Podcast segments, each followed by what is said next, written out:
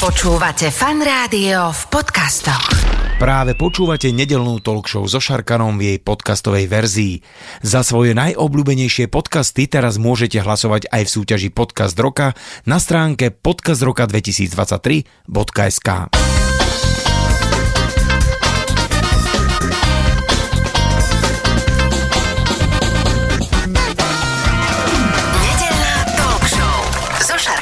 Počúvate Fan Rádio nedelnú talk show. V tejto chvíli už mám svojich hostí eh, v budove Fan Rádia. No a postupne začnem sa rozprávať o eh, krátkometrážnom filme Dokonalosť sama s protagonistami tohto filmu, eh, režisérom Lukášom Víznerom.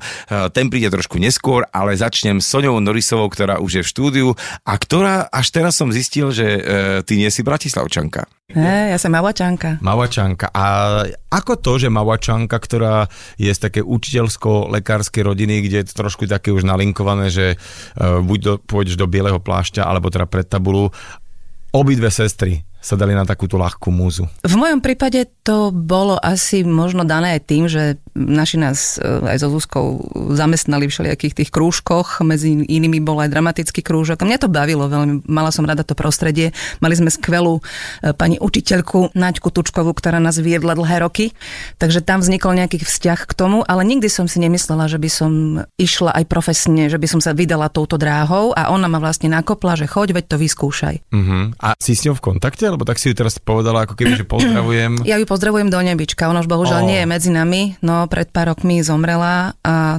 tak e, spomíname na ňu všetci Uh-huh. A veľmi teda, že nebyť veľkou láskou. byť akože uh, nejakým spôsobom našepkala, že urob to, vyskúšaj to, lebo No ona bola ten môj taký ten aniel, ktorá ma popchla k tomu, lebo ja som si neverila. No dobre, a teraz úplne ešte ostaneme na tom záhorí, čiže tam dramatický krúžok, ale vždycky je tam taký ešte nejaký medziskok alebo skok, že čiže rovno z tohto si išla na konkurs? Môj proste- medziskok bol, predtým ako som teda už bola rozhodnutá, že idem e, skúsiť talentové skúšky na konzervatórium v Bratislave, tak chodila som na doučovanie e, k Jakubiskovcom. To sa ako dá? To sa dá dalo tak, teda. to sa dalo tak, že moja babička bola veľká kamarátka s Deaninou mamou. OK, mám. Takže ona jej zavolala, ona jej zavolala, prosím ťa, Sonička ide na herectvo, musíš ju nejako pripraviť. Takže ja som chodila k Deanke Jakuviskovej A Dejanka mala doma pokoj a v nedelu mohla chodiť na obed, tak radšej bolo tak dobre, do, doneste ju sem, hej. A, Počúvaj, bolo to akože šialené, lebo ja som sa jej veľmi bála.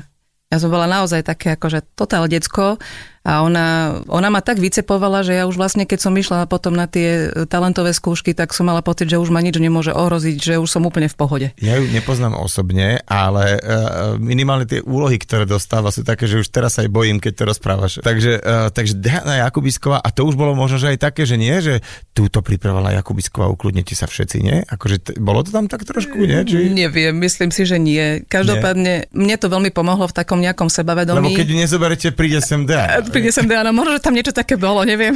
Jo, jo. Každopádne ma prijali a keby ma neprijali, tak sa už asi druhýkrát nepokúšam. Aha, či nie, si ten Takže- typ, že ani som to nemala tak, že, že, že... Ja by som si povedala, že teda bohužiaľ nemám, Asi na to ne- nemám na to, hej. Mhm, Takže keďže ma zobrali, tak už som sa v tom nejako viezla a vlastne tesne v mojom závese to znie blbo, ale e, sestra moja vlastne tým, že mala feedback odo mňa vlastne z, tých, e, z tej to? školy, áno, jej sa to veľmi páčilo, takže u nej to bolo vlastne úplne prirodzené. Ale poďme ešte naspäť k tebe, Soni, a k tým Radošincom, pár teda dosť veľa rokov naspäť. Tam som ťa, uh, ja osobne myslím, videl prvýkrát a bola si, že úplne zjav. My sme sa tam stretli v tej dobe naozaj veľmi, my to tak nazývame, že zlatá doba toho Radošinského vlastne pre nás, ako sme to vnímali, mm. že bola tam Zuzka Maurery, Monika Hilmerová. A naozaj to bolo také veľmi silné obdobie. Ja neviem, ako som to mohla vtedy tak brať, teraz keď nemusím byť na zájazd, tak som šťastná.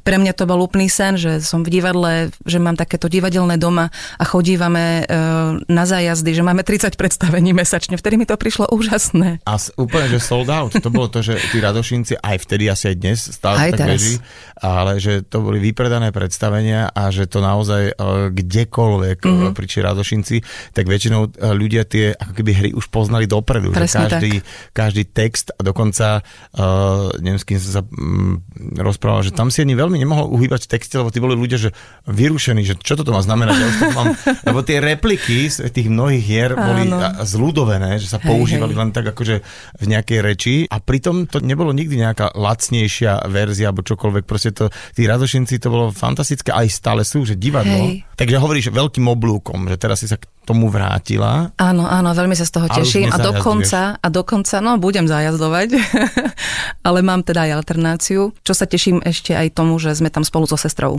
že spoločne budeme na javisku Radošinského Aj v jednom divadla. predstavení? V jednom predstavení. Oni, Stanko Štepka chceli, že aby sme sa my dve alternovali, ale ja som ho prosila, že, že chceme spolu hrať, že to nie je vôbec dobré ani pre divadlo, ani pre nás, aby sme sa alternovali. A hlavne... Už sa vám to stalo niekedy predtým, že ste hrali v nejakom uh, filme, projekte? O, áno, veľakrát. My sme hrali, o, tak v prvom asi projekte to bolo Rebelové, tam Áno. to dobre, bolo do- také. dobre. Potom sme hrali v takom seriáli českom Přešlapy, tam Ja sa sme musím boli. priznať, ako, že moc českých seriálov nejdu. Jo, ako, No, že, tak, vidíš. e, e, po, popravde ani v slovenských, ale to už, ale tu aspoň registrujem názvy a viem, že uh, potom sa dozviem, že tam mnohí slovenskí akože herci sú úplne že ikony v rámci tých českých seriálov, teda ty si jedna z nich. A to je teda aj ďalšia taká otázka, že ty si povedala, že sestra ti možno ako keby tam vyšlapala, ako ty si jej tu vyšlapala chodníky. Tak naozaj tak bolo, že najprv teda Zuzka bola v tých českých Ona tam bola o, oveľa viac známejšia. Mhm. Ako mňa registrovali nejakí ľudia, ale takto široká verejnosť, to Zuzka bola veľká hviezda. Mhm. Ona bola ako naozaj veľmi dlho po rebeloch, aj potom bol ten muzikál Pomáda, to bolo taký ten štart tých muzikálov veľkých, respektíve už boli, ale viem, že Pomáda bolo tiež taký boom veľký a toto mala ona našlapnuté na veľkú kariéru, aj teda však aj, aj si prežila čo to, no a len teraz už je tu. Teraz je to. A teda, aké boli tie tvoje prvé české kroky? Prvé české kroky boli také, že vlastne tam som sa tiež dostala cez Zuzku do filmu Rebelové, pretože Filip si vybral Zuzku ako hlavnú predstaviteľku a potom ho napadlo, že by som mohla robiť aj ja tam jednu z tých postav, ktoré, teda tú Alžbetu, ktorú som nakoniec aj hrala. Takže tiež to bolo tak trošku cez, cez sestru. A potom bol ten seriál, kde vypadla jedna česká herečka a na poslednú chvíľu hľadali niekoho iného a sestra im povedala, že veď Sonička. že ona vlastne tak dohadzovala a ja som mi za to celkom vďačná. A tak, tak to býva, že veľakrát stačí povedať meno v správnej chvíli a potom sa proste veci rozbiehajú sami. A teraz ešte ostaňme Soni pri tebe a keby sme chceli samozrejme spomenúť asi všetky filmy, v ktorých si účinkovala, to by sme tu trošku dlhšie sedeli. Poďme ale určite minimálne na jeden český film, kde si hrala a to bol film Vestínu. A tento film bol presne tiež taký, že mi zavolali, či by som mohla prísť e, na kamerové skúšky a ja som nevedela, čo bolo za tým, ale viem, že ten film vznikal už veľmi dlho a už veľmi dlho ho mali natáčať a stále nemali hereckú partnerku k Ivanovi Trojanovi.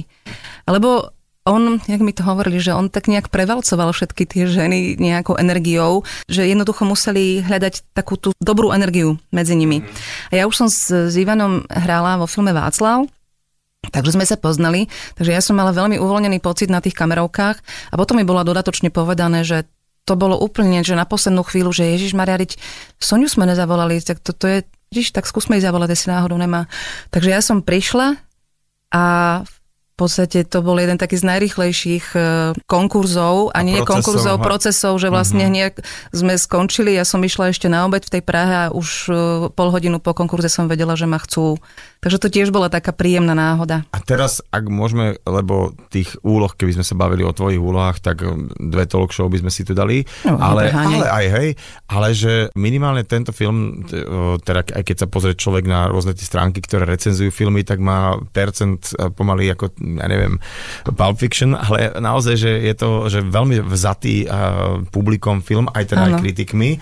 A dokonca uh, to bol za Čechy, alebo za Českú republiku aj nominovaný film na Oscara, tuším, že alebo, alebo neviem, či to Neviem, do, do ktorého toho kola sa to dostalo, ale, ale, viem, ale že to viem, že bolo... sa o tom hovorilo veľmi, Áno, veľmi áno. že, že toto je až tak. A pritom to bola taká strana, že detektívka, hej, že, že, Hej. že, že krásne odohraté. Uh, vieš si spomenúť na také títo úplne že Ačkové uh, české produkcie, pretože jasné, že na Slovensku sa točia už Ačkové krásne filmy, ale toto, že aký je to pre teba taký nejaký mm, zážitok iný, lebo samozrejme ani pri seriáloch to nechceš nejakým spôsobom odflaknúť, ale predsa len presne, že máš tam Ivana Trojana, že totálnu špicu okolo seba aj z hľadiska hercov, aj vôbec tej výbavy? To je pre mňa asi to najdôležitejšie, že s kým tam som, s kým vlastne zdieľam e, tú prácu a vedela som, že u Ivana je to také, že sa môžem na neho absolútne spoľahnúť. My sme si dokonca, keď sme mali čas medzi obrazmi, tak sme si hrali ako keby ďalší život tej rodiny. Sme sa hrali na tie postavy, stále sme v tom pokračovali, čímž pádom nám vznikal taký príbeh aj za tým, čo ľudia videli. Pretože tá rodina konkrétne v tomto filme nemala až taký výrazný zástoj, keďže to chcela byť detektívka a nie nejaká rodinná záležitosť.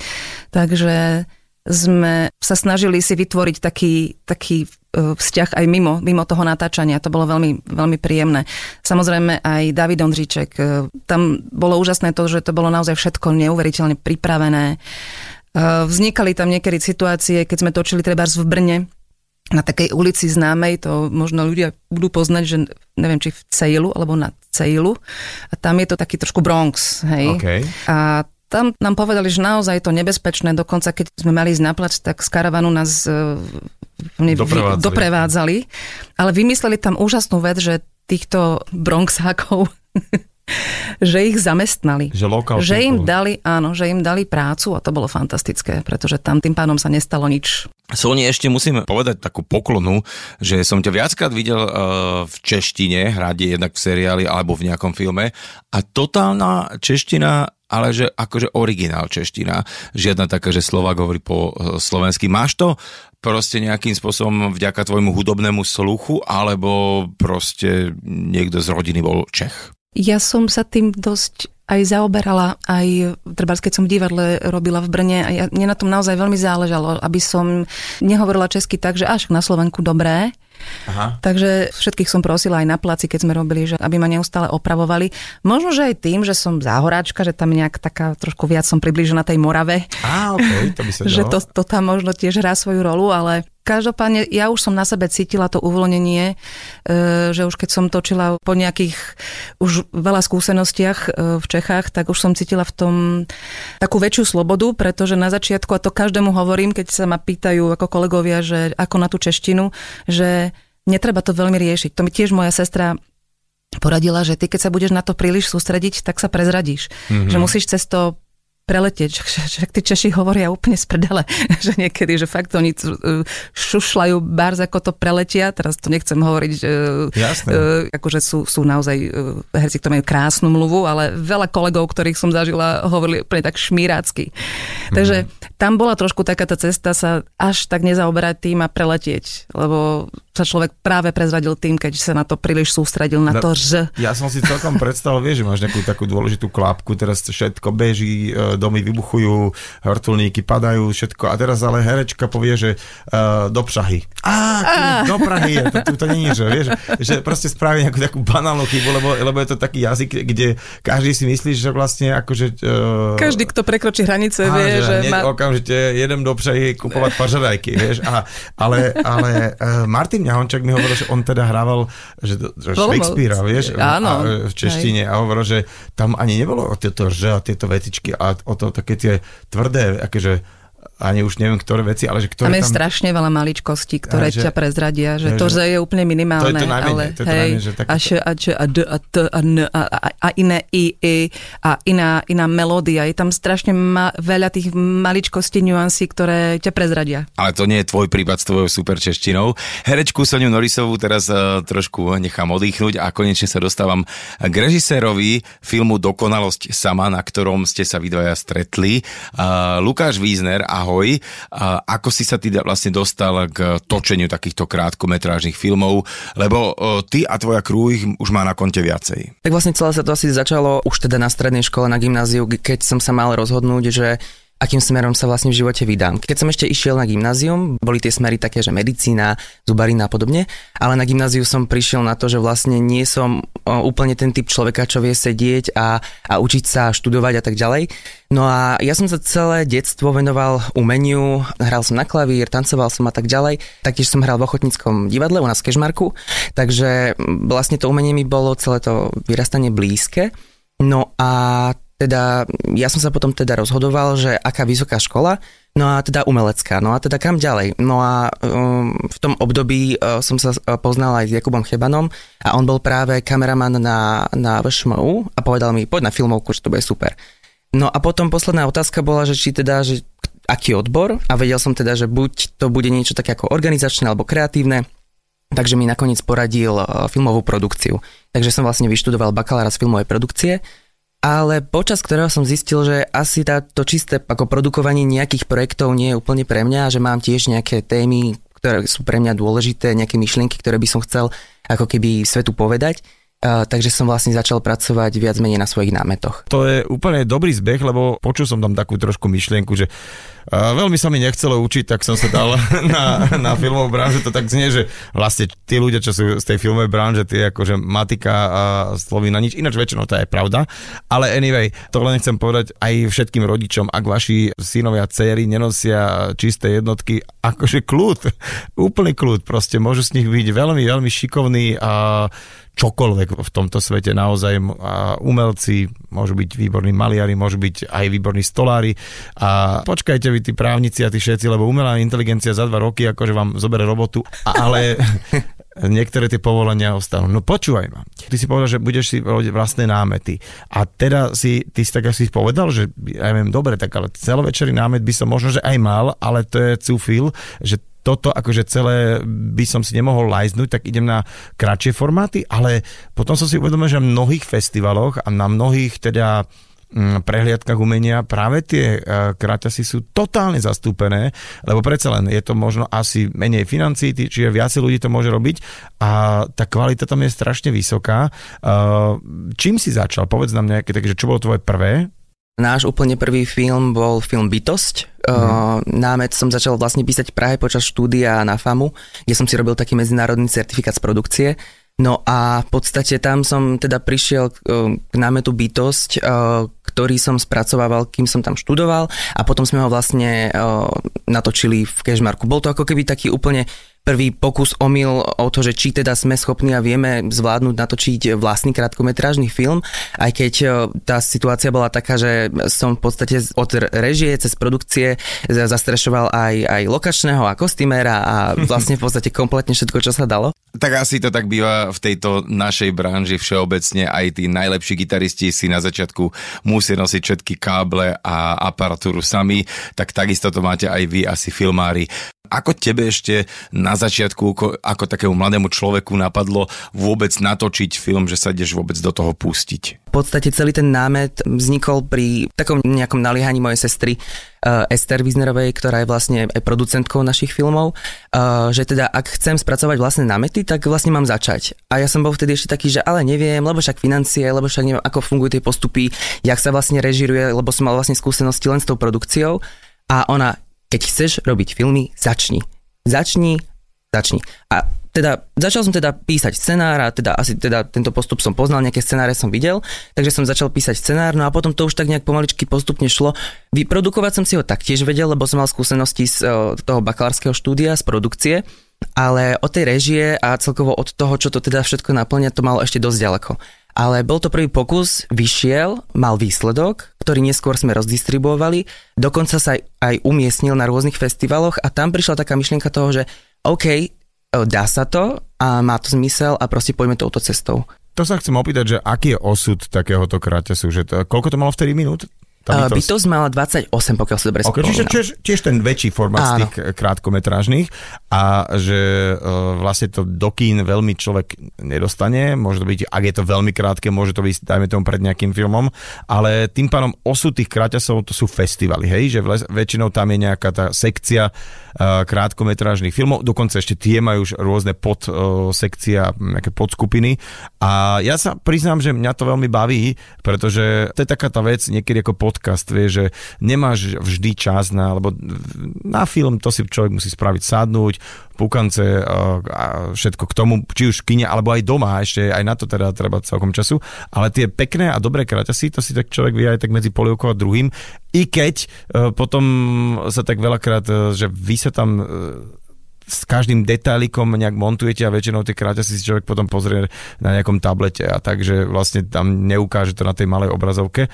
Takže lepšie, keď to človek vidí na nejakom veľkom plátne. To som sa tak teraz zamyslel, teraz ešte otázku položiť. No, dobre, čiže, čiže tá, tá, ten osud tých krátkometrážnych filmov sú vlastne festivaly, hej?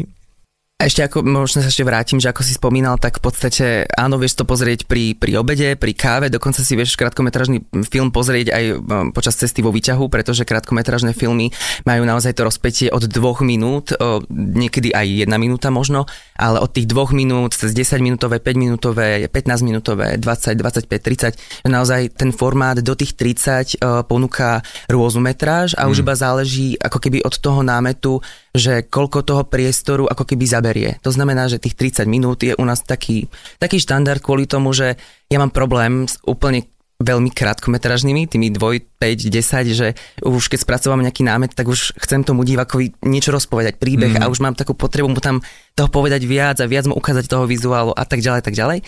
Takže ja osobne nie som úplne na tie najmenšie kraťasy, ale čo sa týka ešte možno teda tých e, do 30 minút, tak e, ich životnosť je vlastne taká, že oni vlastne idú na festivaly, kde vlastne podstate čakáš odpovede z festivalov, z Ačkových festivalov, z iných festivalov, že či sa teda umiestnia, či budú premietané a tak ďalej.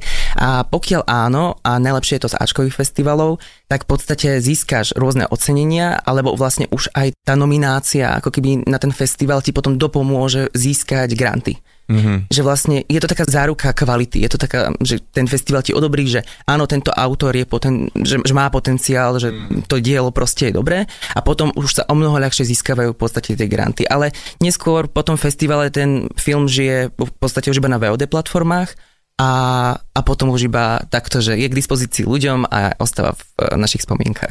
A teda ty si spomínal, uh, že pokiaľ film uspeje na festivale, tak mu to môže dopomôcť ku grantom, ale môže to pomôcť aj k tomu, že tebe ako režisérovi, ja neviem, že ťa nejak všimne nejaká produkcia a potom um, ťa oslovia na nejakú, nejakú väčšiu vec. Ako to máš vlastne hodené, vysporiadané?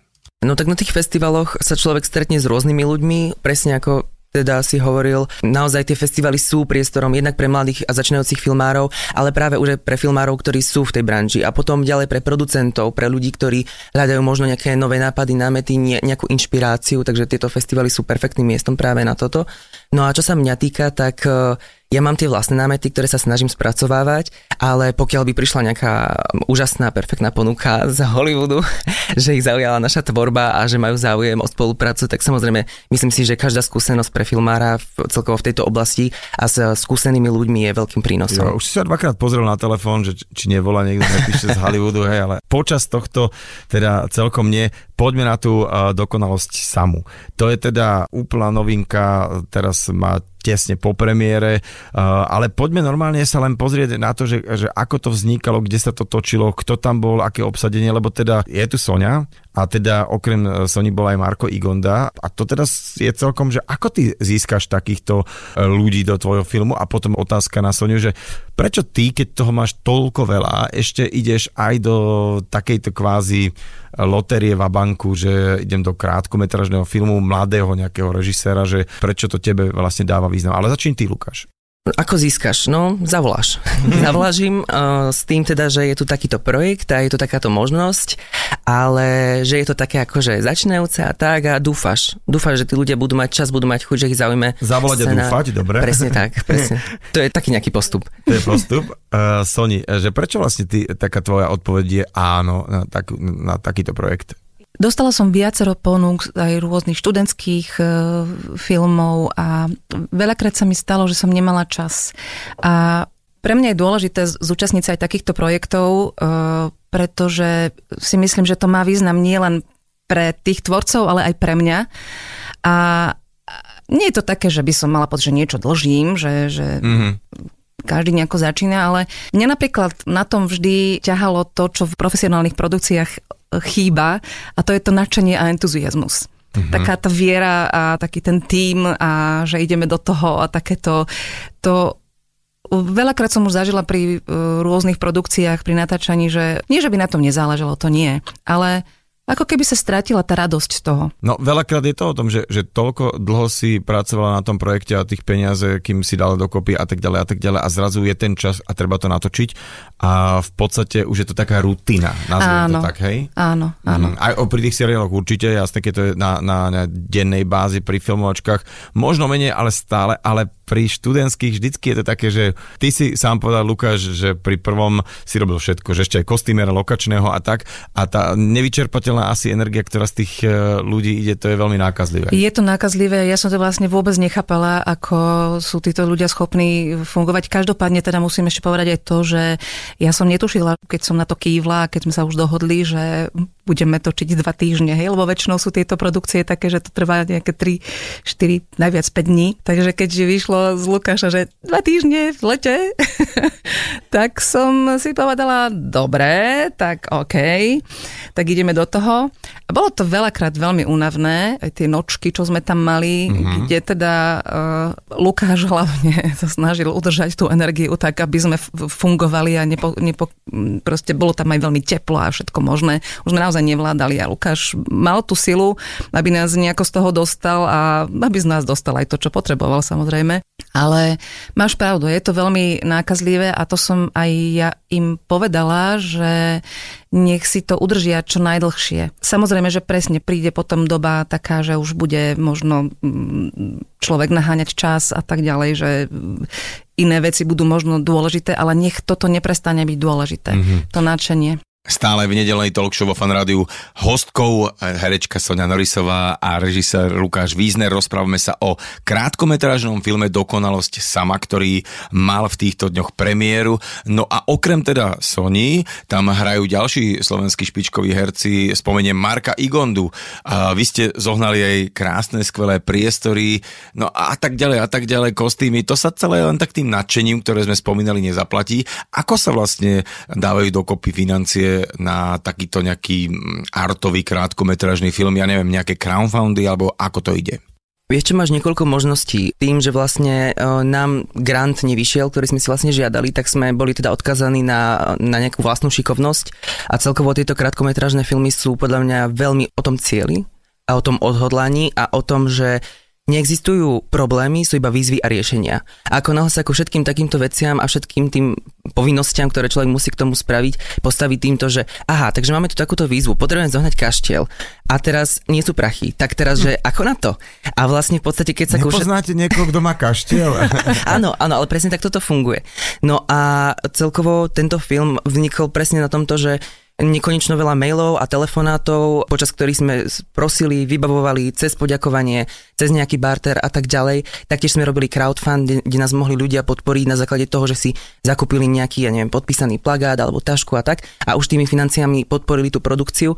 Takže vlastne takto nejako tak akože zbieraš aj tie korunky v podstate od buď či už sponzorov alebo ľudí alebo takých tých ľudí, ktorí ťa chcú, no však sponzory, ktorí ťa chcú podporiť, alebo potom eh, cez presne tieto smery, že ten kamarát toho a ten pozná toho, on by mohol vedieť o tom a o tom a nejakým spôsobom ideš položkou za položkou a máme, máme, chýba, ešte treba zohnať, treba sa doopýtať a takto nejakým spôsobom vyskladáš celý ten film. Akože nie je to cesta, ktorú človek vie urobiť takto, že zo dňa na deň, hej. Je to vec, ktorú my budujeme už nejaký štvrtý proste rok, kedy mm. naozaj ideme projekt od projektu a stále sme v tom vedomí, že tie financie nie sú, ale musíme sa vynájsť a musíme to proste celé zvládnuť natočiť, aby proste sme sa zase ako filmári vedeli viac posunúť ku tej profesionálnej tvorbe. OK, ale musím povedať, že naozaj uh, toto keď celé počúvam versus to, čo potom vidím, tak e, že, že wow, lebo napriek tomu načenie, načenie, nemáš tam ani raz pocit, že, že je to proste, že toto nejakí mladí robili ľudia na kolenia, že akože príde mi to veľmi veľké.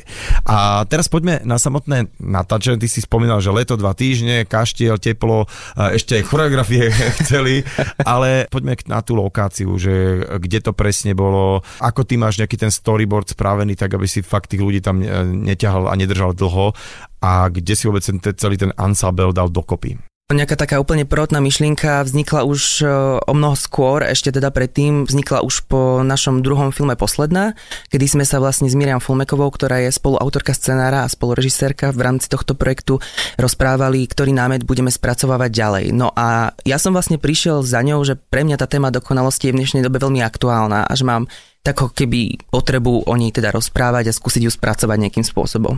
No len ty, keď sa v podstate zaoberáš celkovo tou témou dokonalosti, je to strašne široké spektrum, pretože každý človek tú dokonalosť vníma úplne iným spôsobom. To znamená, mm. že áno, máme nejakú tému, ja som mal nejakú predstavu o tom, že dobre, takže bude to nejaká dokonalá rodina v dokonalom prostredí, všetko bude perfektné, až to bude teda podozrivé, ale teraz vlastne o čo v tom pôjde? No a potom sme tak nejakými pomaličkými krokmi prišli na to, že o čom bude ten príbeh No a v podstate úplne prvotná lokácia, kde sa to malo natáčať, bolo stredné Slovensko. Tam sme mali vyhľadnutý jeden taký kaštiel, kde bol vlastne akože kaštiel spojený s hotelom, kde by nám to úplne me- mega vyhovovalo, len tam boli potom nejaké opledačky, nejako to nevyšlo a tak ďalej. No neskôr bola taká myšlienka to urobiť na východnom Slovensku, tam sme boli na opliadkách v kaštili v Markušovciach, len tam tiež úplne v rámci tých technických um, nejakých problémov sme prišli na to, že spoločne s kameramanom že to úplne nebude možné. Tak ale podarilo sa vám zohnať iné priestory, ktoré do filmu perfektne sedia. Vy dvaja ste spolupracovali na krátkometrážnom filme Dokonalosť sama a Lukáš, ty ako režisér mi povedz, eh, kde mal tento film premiéru a kde by sa dalo teda vidieť? Premiéra sa uskutočnila teda v divadle Pavla Orsaga Hviezdoslava. Hľadali sme nejaký ako keby priestor s charakterom, ktorý je tak trošku akože aj v téme toho filmu. To znamená, že tento priestor sa nám najviac páčil, pretože dýcha takým, takým niečím, čo sme vlastne ku premiére chceli. A diváci si ho budú ešte môcť pozrieť 15. júla v Kežmarku, na Kežmarskom hrade, kde budeme mať premietanie troch e, našich filmov Očistec posledná a Dokonalo sama. Je to bude taktiež spojené aj so živou hudbou a už to bude také ako keby veľkolepejšie tiež, že to hradné nadvorie nám to ponúka. Takže buď 15. júla, alebo potom uh, festivali a neskôr bude aj na VOD platformách. Ale to všetko samozrejme môžu zistiť na našich sociálnych sieťach. Ja sa vrátim ešte k Soničke a to, čo som naznačil, že teda ty si e, okrem toho, že si vyťažená herečka, si teda celkom akože na veľa akciách sa vidíme, keď e, spievaš s Fragile, že ešte aj toto stíhaš. Tu by bolo hneď niekoľko otázok, že Braňo je teda dosť drsný v zmysle toho, že počuje aj za roh, aj o piko tón, keď je niekde inde. Takže všetci tí ľudia, čo tam spievate, ste akože fakt, že speváci. A vôbec kedy si nejak zistila, že fakt vieš spievať, alebo kto to zistil a že teraz sa, si sa ešte aj do tohto vrhla, do takéhoto celkom formátu, na ktorý musíš mať aj čas, aj priestor, aj na skúšky, na cvičenia a vôbec aj na tie koncerty? Ja som si dlho myslela, že neviem spievať. Na škole ma niektorí o tom snažili sa ma presvedčiť, ale potom som sa dostala k tým právnym ľuďom, ktorí ma teda presvedčili, že... Ktorí vedia že, presvedčovať. Že, ktorým som teda znovu uverila, že teda, že asi by som mohla spievať. A moja vlastne naj, tak, takéto predurčenie, prečo som inklinovala k tomuto typu hudby, toho vokálneho prejavu, uh, bolo to, že na konzervatóriu som sa dostala do big bandu Bratislavského konzervatória pod vedením pána Trnečku, kde sme mali taký ako vokálny sextet. A tam, tam niekde začala moja láska k tomuto druhu spievania.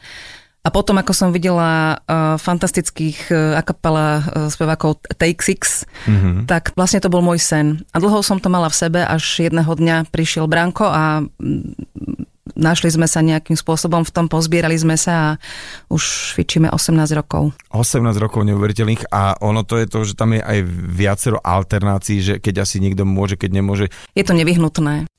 Naťukli sme teraz Fragile a naozaj vo Fragile účinkujú fantastickí solisti, ale že fantastickí solisti. Ale asi by to nedalo sa nejakým spôsobom fungovať len to, že OK, partička solistov sa stretne. A vy tam našťastie máte Braňa Kostku, ktorý je fakt drsný podľa mňa a ktorý napriek tomu, koľké roky to robíte, že stále vás cepuje to baví, že on toto naozaj vie robiť a pre mňa skúšky a vôbec ako práca na tých piesniach sú niekedy ešte uh, oveľa vec bavia ako už to samotné spievanie. Mm-hmm. No a to je, to je tá vec, že to sa nejakým spôsobom ani nedá nejakým, že a to už vieme, že príďme, však to zaspievame, lebo t- tam, e, keďže ty keď e, spievaš solový spev a trošku si uhne, že niečo si vymyslíš si fajn, ešte dvaja, viete by stále sa kúkať na seba a cítiť a pohľadmi, že dobre, dobre, tuto ja pritlačím a ty tu uber a ujdi. Ale keď je vás viac ako dvaja, už je to problém, a keď vás je 6-7, tak to už je totálne, že každý musí ísť ako keby presne v tom parte a zároveň ešte, aby to nestratilo takú tú, to niečo nad tým, že to nie len také strojovo odspievané. A to teda Fragile má. A vy ste už doprevádzali aj e, v rôznych projektoch aj, aj iných spevákov a tak ďalej a tak ďalej, že je to ako keby že len táto kariéra, keby bola, že už to celkom stačí na to, aby človek vedel byť s tým spokojný. A dúfam, že z tohto nedávaš dole nohu z plynu, že chceš stále spievať. Áno, určite. Tak ja, ja som veľmi rada, že týmto spôsobom môžem vlastne nejako sa vyventilovať v tej potrebe speváckého prejavu. Hmm. No, takže ako pre mňa spievať v skupine Fragile je vlastne úplne ideálne a občas potom v nejakých ešte muzikáloch si niečo špetnem špetneš. Ale akože ten Fragile, tam som ťa videl fakt, že tam si veľmi spokojná. A uh, máš aj takú, že čo môžeme čakať od Fragile najbližšie nejaké, lebo ono to, ako keby, aj keby ste nič nerobili, tak asi stále vás budú volať, ale uh, viem, že s týmto by sa nikto neuspokojil, žiaden súbor. Uh, čiže či niečo tak chystáte také, na čo by sme sa mohli tešiť? Chystáme stále niečo a veľakrát si už myslím, že sa chystá nejaká vec, ktorú naposledy Bránko spomenul a potom zistím, že je to zase niečo úplne iné. Takže to by najlepšie Braňo odpovedal na toto. Ale teraz sme mali za sebou uh, projekt s Majkou Čirovou, sme mali koncert v Pezinku. To dopadlo veľmi pekne, takže myslím si, že sa chystajú možno aj nejaké ďalšie uh-huh. koncerty s Majkou, lebo ona má výborné pesničky a zase nám to tak osviežilo trošku repertoár. Ja sa pozriem na hodiny v našom štúdiu a zase je to ako vždy, keď sú dobrí hostia, že ani nevieš, ale takto ti to celé ujde. A teda veľmi pekne ďakujem za váš čas. Ja našich poslucháčov, ak teda nejakým spôsobom môžu, pozývam na to, aby si pozreli Dokonalosť sama. Sa volá krátkodmetražný nový slovenský uh, film, môžem to tak nazvať, kde teda hlavnú úlohu teda bude hrať Sonia Norisová. To môžem prezradiť, alebo už ho hrá. A ja vám veľmi pekne ďakujem za váš čas a všetkým, čo nás počúvate krásne leto, len teda poviem, že Lukáš Wiesner, producent a režisér a Sonia Norisová herečka a speváčka boli hostiami v nedelnej talk show Fan Rádiu. Ďakujeme pekne. Ďakujeme a prajeme pekné leto. Nedelná talk show so Šarkanom. Talk show so Šarkanom v premiére každú nedeľu od 10. do 12. vo Fan Rádiu.